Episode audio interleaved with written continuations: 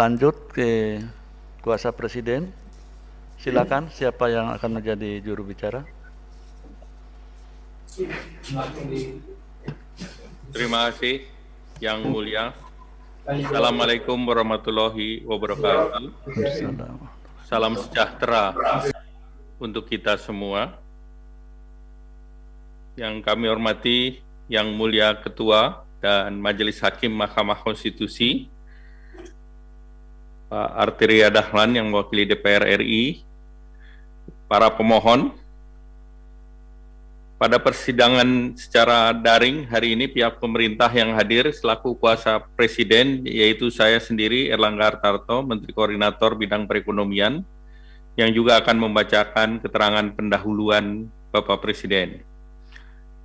Juga hadir Bapak Yasona Lauli, Menteri Hukum dan Hak Asasi Manusia, Ibu Ida Fauziah, Menteri Ketenagakerjaan, Ibu Sri Mulyani Indrawati, Menteri Keuangan, Bapak Arifin Tasrif, Menteri Energi dan Sumber Daya Mineral, Bapak Muhammad Basuki Hadi Mulyono, Menteri Pekerjaan Umum dan Perumahan Rakyat, Bapak Sofyan Jalil, Menteri Agraria dan Tata Ruang, Kepala Badan Pertanahan Nasional, Ibu Siti Nurbaya, Menteri Lingkungan Hidup dan Kehutanan, Bapak Budi Karya Sumadi, Menteri Perhubungan, juga turut hadir melalui video conference Bapak Muhammad Mahfud MD, Menteri Koordinator Bidang Politik, Hukum, dan Keamanan, dan didampingi oleh penerima kuasa substitusi, yaitu Saudara Ellen Steyadi, staf ahli bidang regulasi penegakan hukum di Kantor Kementerian Perekonomian, Saudara Widodo Eka Cahyana, Dirjen Peraturan Perundang-undangan Kementerian Hukum dan HAM, Saudara Anwar Sanusi, Sekretaris Jenderal Kementerian Ketenagakerjaan, dan Saudara Heru Pambudi, Sekretaris Jenderal Kementerian Keuangan. Dan juga pejabat uh, eselon 1 dari kementerian lembaga terkait yang hadir melalui video. Izinkan kami bacakan yang mulia keterangan pendahuluan atau opening statement Presiden atas permohonan pengujian Undang-Undang Nomor 11 Tahun 2020 tentang Cipta Kerja terhadap Undang-Undang Dasar Negara Republik Indonesia tahun 1945.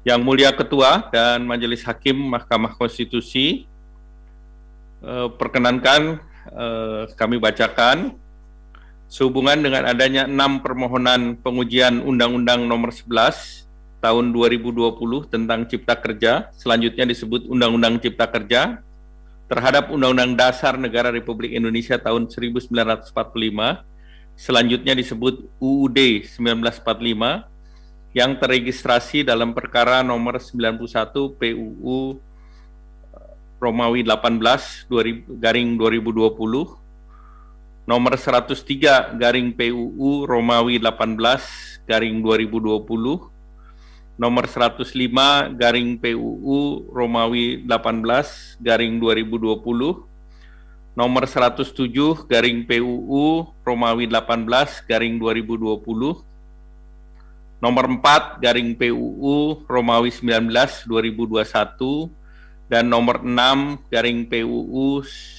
Romawi 19 garing 2021 Perkenankanlah kami selaku kuasa Presiden menyampaikan keterangan atas permohonan pengujian formil Undang-Undang Cipta Kerja. Pada kesempatan ini yang akan kami sampaikan secara lisan adalah produk-produk atau ringkasan keterangan Presiden yang merupakan satu kesatuan yang utuh, tidak terpisahkan dari keterangan Presiden yang lengkap dan menyeluruh yang kami sampaikan dalam bentuk tertulis. Yang mulia dan Majelis Hakim Mahkamah Konstitusi. Pembukaan Undang-Undang Dasar 1945 mengamanatkan bahwa tujuan pembentukan negara Republik Indonesia adalah mewujudkan masyarakat yang sejahtera, adil, makmur, yang merata baik material maupun spiritual. Sejalan dengan terus tujuan tersebut, Pasal 27 ayat 2 Undang-Undang Dasar 1945 menentukan bahwa tiap-tiap warga negara berhak atas pekerjaan, dan penghidupan yang layak bagi kemanusiaan. Oleh karena itu, negara wajib menetapkan kebijakan dan melakukan tindakan untuk memenuhi hak-hak warga negara untuk memperoleh pekerjaan dan penghidupan yang layak. Pemenuhan hak atas pekerjaan dan penghidupan yang layak pada prinsipnya merupakan salah satu aspek penting dalam pembangunan nasional yang dilakukan dalam rangka pembangunan manusia Indonesia seutuhnya. Untuk itu negara harus hadir dalam setiap kondisi dan memastikan perlindungan terhadap rakyatnya, termasuk perlindungan untuk mendapatkan pekerjaan dan penghidupan layak, baik dalam kondisi normal maupun kondisi tidak normal terkait legal standing para pemohon, Yang Mulia Ketua dan Majelis Hakim Mahkamah Konstitusi, pemerintah memahami bahwa penilaian atas legal standing merupakan kewenangan mahkamah. Namun demikian, memperhatikan dalil-dalil para pemohon yang merasa dilanggar hak konstitusionalnya dengan Undang-Undang Cipta Kerja ini, perkenankan pemerintah menyampaikan bahwa penerbitan Undang-Undang Cipta Kerja justru dimaksudkan untuk memberikan perlindungan kepastian hukum, dan pemenuhan hak-hak warga negara untuk memperoleh pekerjaan dan penghidupan yang layak, berserikat dan berkumpul sebagaimana dijamin dalam ketentuan pasal 27 ayat 2, pasal 28, pasal 28C ayat 2, pasal 28D ayat 1, dan ayat 2 Undang-Undang Dasar 1945 bahwa para pemohon sama sekali tidak terhalang-halangi dalam melaksanakan aktivitas maupun kegiatannya yang diakibatkan oleh berlakunya Undang-Undang Cipta Kerja. Undang-Undang Cipta Kerja ini justru akan menyerap tenaga kerja Indonesia seluas-luasnya di tengah persaingan yang semakin kompetitif dan tuntutan globalisasi ekonomi serta meningkatkan perlindungan dan kesejahteraan pekerja sehingga hak-hak konstitusional para pemohon sama sekali tidak dikurangi, dihilangkan, dibatasi, dipersulit, maupun dirugikan oleh karenanya berlaku Undang-Undang Cipta Kerja. Pembentukan Undang-Undang Cipta Kerja telah melalui prosedur dan tahapan sesuai dengan ketentuan. Hak-hak partisipasi publik dalam pembentukan Undang-Undang Cipta Kerja telah terpenuhi dengan adanya partisipasi publik kait dengan landasan Undang-Undang Cipta Kerja yang mulia Ketua dan Majelis Hakim Mahkamah Konstitusi. Upaya pemerintah untuk penciptaan dan perluasan lapangan kerja sekaligus mempertahankan dan meningkatkan kualitas lapangan kerja dalam rangka peningkatan kesejahteraan pekerja dan masyarakat tidaklah mudah menghadapi berbagai banyak tantangan. Pada saat RUU Cipta Kerja disusun, kita menghadapi beberapa tantangan yang menjadi hambatan kita dalam melakukan transformasi ekonomi sehingga belum optimal dalam menciptakan lapangan kerja. Berdasarkan data BPS per Agustus 2019, dari jumlah 133,56 juta angkatan kerja, 89,96 juta orang bekerja penuh, sedangkan 28,41 juta orang bekerja paruh waktu, 8,14 juta orang setengah penganggur, dan 7,05 juta orang pengangguran. Dengan demikian terdapat 43,5 juta orang yang tidak bekerja penuh atau 32,6 persen dari angkatan kerja, sedangkan jumlah penduduk yang bekerja pada kegiatan informal sebanyak 70,49 juta orang atau 55,72 persen dari total penduduk yang bekerja. Kita juga dihadapkan dengan masih rendahnya produktivitas tenaga kerja. Pada segi sisi pendidikan, BPS melaporkan pada November 2019 bahwa porsi penduduk yang memiliki tingkat pendidikan SMP atau sederajat sebanyak 64,06 persen dan hanya 26,69 persen tamat SMA atau sederajat dan 9,26 persen tamat perguruan tinggi. Hal ini memerlukan upaya yang khusus untuk menciptakan lapangan kerja yang dapat menampung kondisi tersebut.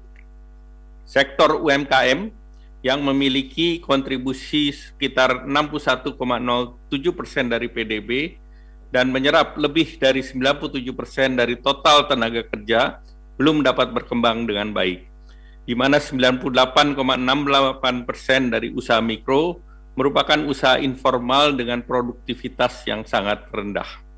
Pertumbuhan ekonomi dalam lima tahun terakhir berada di kisaran 5 persen, dengan realisasi investasi lebih kurang sebesar 721,3 triliun, dan pada tahun 2018 dan sebesar 792 triliun di tahun 2019. Efektivitas investasi di Indonesia sangat rendah dibandingkan negara lain, terlihat dari incremental capital output ratio sebesar 6,8 persen, di mana rata-rata negara ASEAN hanya sebesar 5 persen. Di sisi lain, birokrasi perizinan menjadi salah satu hambatan untuk meningkatkan investasi melalui kemudahan berusaha.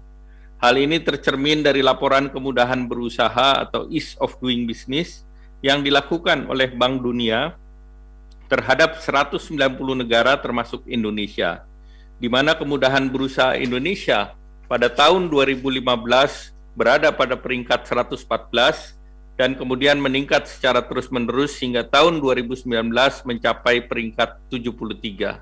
Meskipun meningkat, peringkat Indonesia masih jauh di bawah negara ASEAN lainnya, seperti tahun 2019 Singapura di peringkat kedua, Malaysia peringkat 15, dan Thailand peringkat 27. Dari sisi daya saing berdasarkan Global Competitiveness Index pada tahun 2019, Indonesia berada pada peringkat 50, sementara Singapura di peringkat pertama, Malaysia peringkat 27, dan Thailand di peringkat 40. Bahkan dari sisi digitalisasi, daya saing bisnis digital Indonesia pada tahun 2019 berada pada peringkat 56, sementara Malaysia di peringkat 26 sehingga diperlukan adanya upaya reformasi regulasi yang bisa memberikan kemudahan berusaha dalam rangka meningkatkan investasi. Indonesia perlu perlu keluar dari jebakan middle income trap karena akan berdaya saing lemah.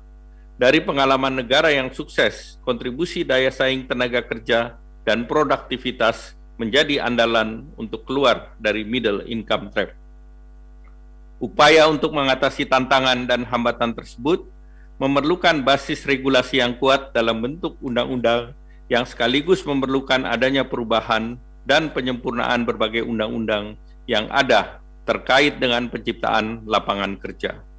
Perubahan undang-undang tersebut tidak dapat dilakukan melalui cara konvensional dengan cara mengubah satu persatu undang-undang. Oleh karena itu diperlukan terobosan hukum yang dapat menyelesaikan berbagai permasalahan dalam berbagai undang-undang dalam satu undang-undang yang komprehensif.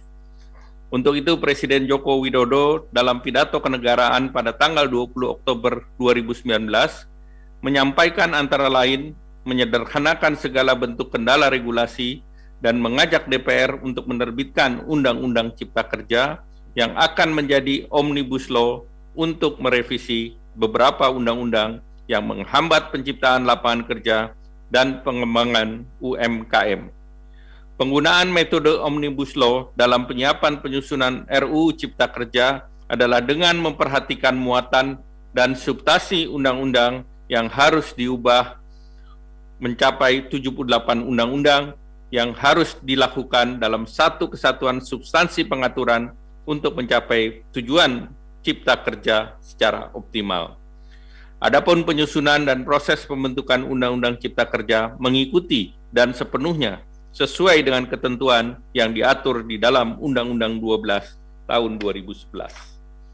Dengan pelaksanaan Undang-Undang Cipta Kerja akan dapat mencapai tujuan pembentukannya, yaitu pertama, penciptaan dan peningkatan lapangan kerja dengan memberikan kemudahan, perlindungan, pemberdayaan terhadap sektor koperasi dan UMKM serta industri dan perdagangan nasional sebagai upaya untuk dapat menyerap tenaga kerja Indonesia yang seluas-luasnya dengan tetap memperhatikan keseimbangan dan kemajuan antar daerah dalam kesatuan ekonomi nasional. Kedua, terjaminnya hak setiap warga negara untuk memperoleh pekerjaan serta mendapat imbalan dan perlakuan yang adil dan layak dalam hubungan kerja. Yang ketiga, penyesuaian berbagai aspek pengaturan yang berkaitan dengan keberpihakan, penguatan, dan perlindungan bagi koperasi dan UMKM serta industri nasional.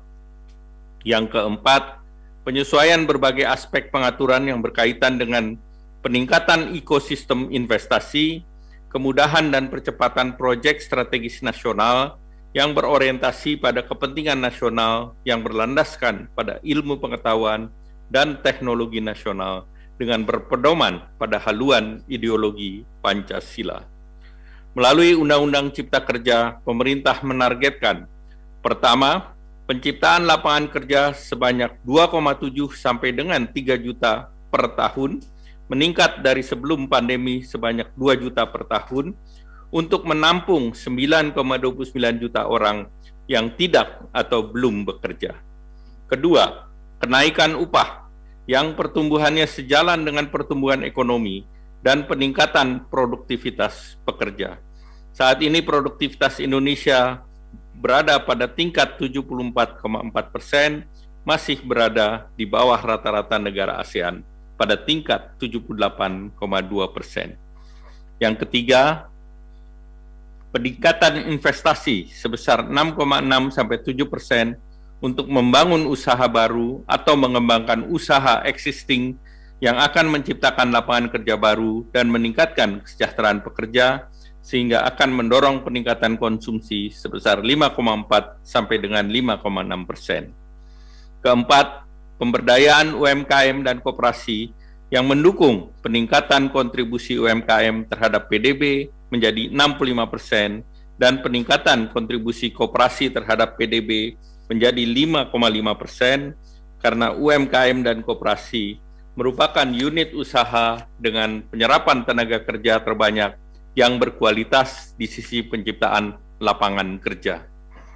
Dengan terciptanya kondisi pertumbuhan ekonomi dan produktivitas yang tinggi melalui penciptaan lapangan kerja yang berkualitas, maka diharapkan dapat mencapai target Indonesia untuk masuk ke dalam lima besar ekonomi dunia di tahun 2045 dengan produk domestik bruto sebesar 7 triliun US dollar dengan pendapatan per kapita sebesar 27 juta per bulan. Terkait pengujian formil Undang-Undang Cipta Kerja, Yang Mulia Ketua dan Majelis Hakim Mahkamah Konstitusi memperhatikan bahwa enam permohonan ini pemerintah memberikan keterangan berdasarkan pengelompokan permasalahan yang dikemukakan oleh para pemohon yaitu yang pertama proses pembentukan Undang-Undang Cipta Kerja yang tidak sejalan dengan konstitusi dan tidak sesuai dengan prosedur pembentukan perundang-undangan. Yang kedua, pembentukan Undang-Undang Cipta Kerja tidak melibatkan partisipasi publik dan stakeholder. Yang ketiga, terjadi pelanggaran asas-asas pembentukan peraturan perundang-undangan yang baik. Proses pembentukan Undang-Undang Cipta Kerja tidak sejalan dengan konstitusi dan tidak sesuai dengan prosedur pembentukan peraturan perundang-undangan. Yang Mulia Ketua dan Majelis Hakim Konstitusi, pemerintah tidak sependapat dengan para pemohon karena Undang-Undang Cipta Kerja telah melalui tahapan pembentukan peraturan perundang-undangan sebagaimana ditentukan dalam Undang-Undang 12 2011 yang terdiri dari tahapan sebagai berikut Pertama, tahap perencanaan. Pemerintah menyusun naskah akademik dan draft RUU Cipta Kerja yang telah diselaraskan oleh Badan Pembinaan Hukum Nasional, Kementerian Hukum, dan Hak Asasi Manusia.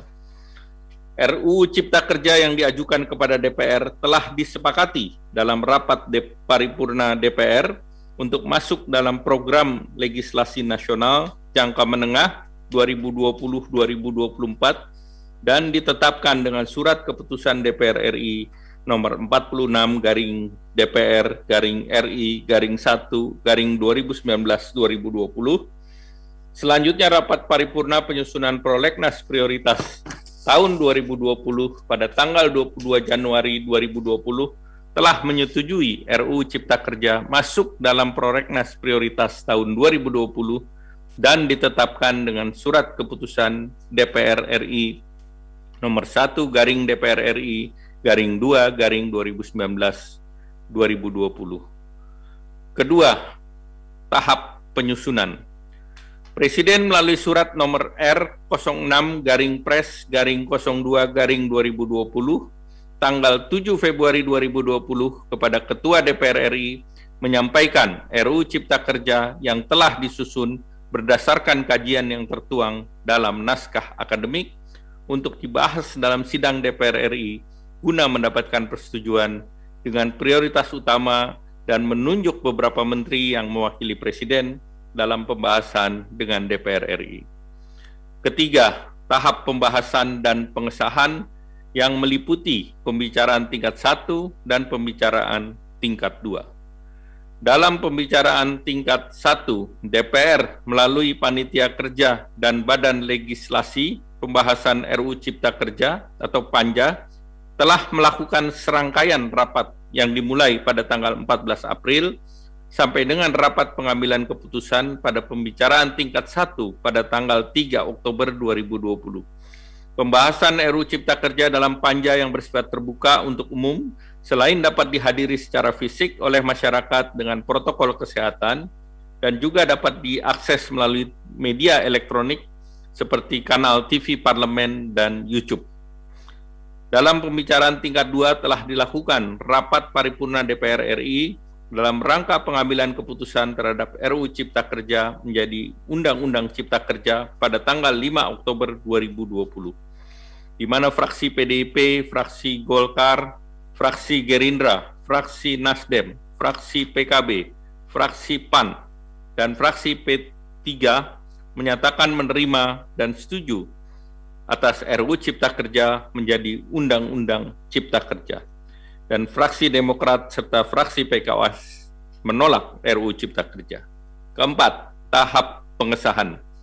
Ketua DPR RI melalui surat nomor LG garing 12046 garing DPR RI garing 10 garing 2020 tanggal 5 Oktober 2020 menyampaikan kepada Presiden RUU Cipta Kerja yang telah mendapatkan persetujuan bersama untuk mendapatkan pengesahan. Kemudian berdasarkan ketentuan pasal 73 ayat 1 Undang-Undang 12 garing 2011, Presiden telah melakukan pengesahan Undang-Undang Cipta Kerja pada tanggal 2 November 2020. Kelima, tahap pengundangan. Undang-Undang Cipta Kerja yang telah disahkan pada tanggal 2 November 2020 kemudian dilakukan pengundangan dalam lembaran negara Republik Indonesia nomor 245 tahun 2020 dan tambahan Lembaga Negara Republik Indonesia nomor 6573 tahun 2020 dan tahun 2 November pada tanggal 2 November 2020. Keenam, tahap penyebar luasan. Pemerintah telah melakukan penyebar luasan Undang-Undang Cipta Kerja baik melalui kegiatan sosialisasi maupun pemuatan dalam situs website berbagai kementerian, pemerintah juga telah melakukan sosialisasi Undang-Undang Cipta Kerja di berbagai kota, yaitu Jakarta, Palembang, Bali, Surabaya, Banjarmasin, Manado, Medan, Yogyakarta, Makassar, Pontianak, Semarang, Bandung, Lombok, Ternate, dan Batam. Berdasarkan fakta dan penjelasan di atas, maka dalil para pemohon yang menyatakan pembentukan Undang-Undang Cipta Kerja tidak sejalan dengan konstitusi sebagaimana diatur dalam pasal 20 ayat 2, pasal 22A Undang-Undang Dasar 1945 dan tidak sesuai dengan prosedur pembentukan peraturan perundang-undangan yang diatur dalam Undang-Undang 12 garing 2011 dan Undang-Undang 17 garing 2014 merupakan dalil yang tidak terbukti, tidak beralasan, dan tidak berdasar atas hukum. Terkait pembentukan Undang-Undang Cipta Kerja yang tidak melibatkan partisipasi publik dan stakeholder, yang mulia Ketua dan Majelis Hakim Mahkamah Konstitusi, pemerintah tidak sependapat dengan para pemohon dan memberikan keterangan sebagai berikut.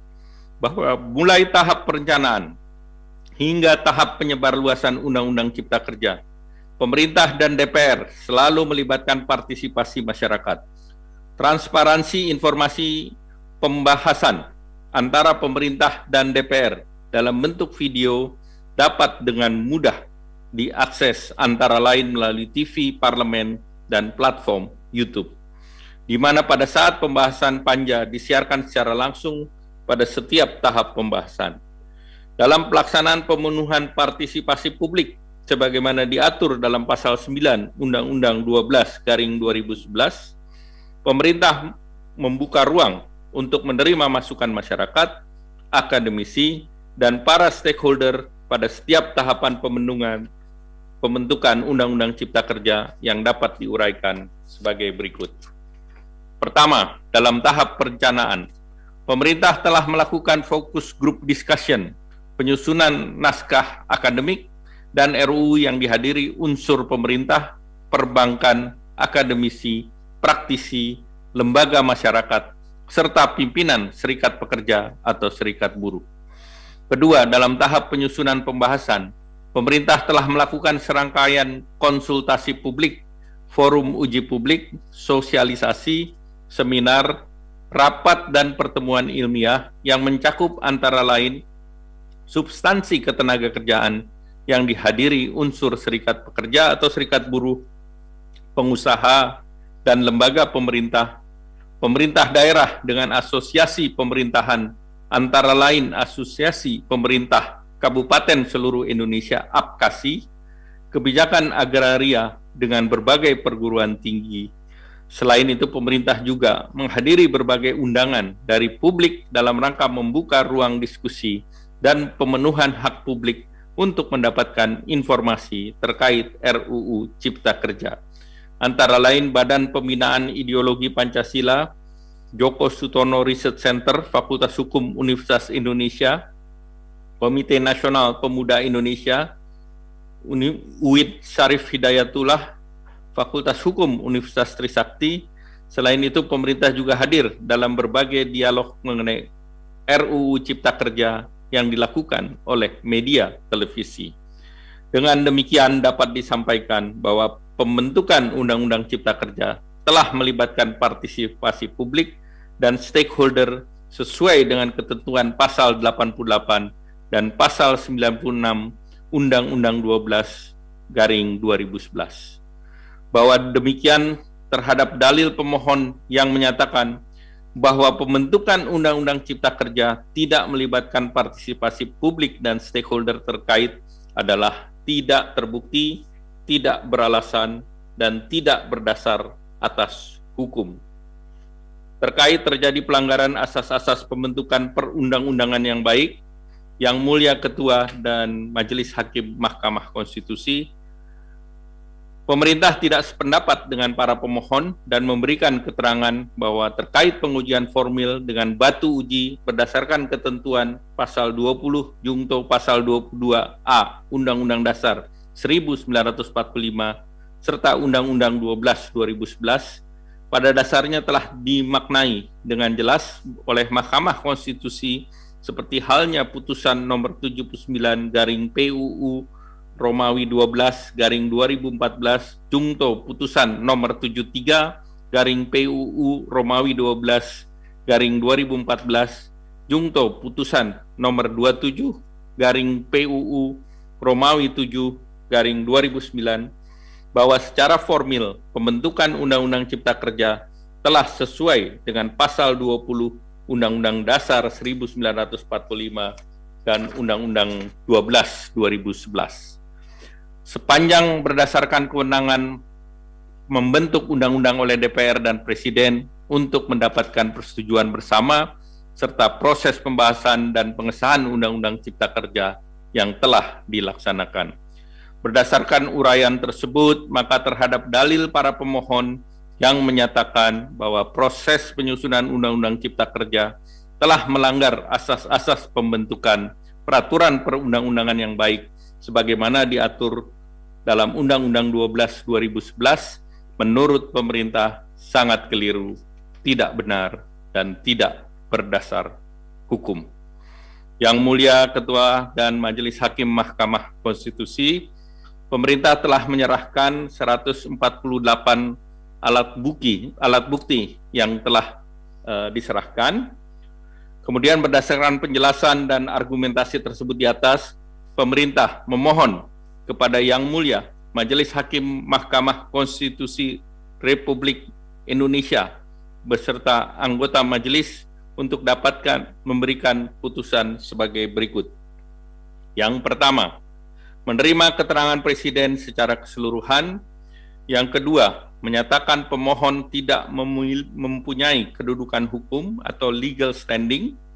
Yang ketiga, menolak permohonan pengujian formil Undang-Undang Nomor 11 Tahun 2020 tentang Cipta Kerja para pemohon untuk seluruhnya.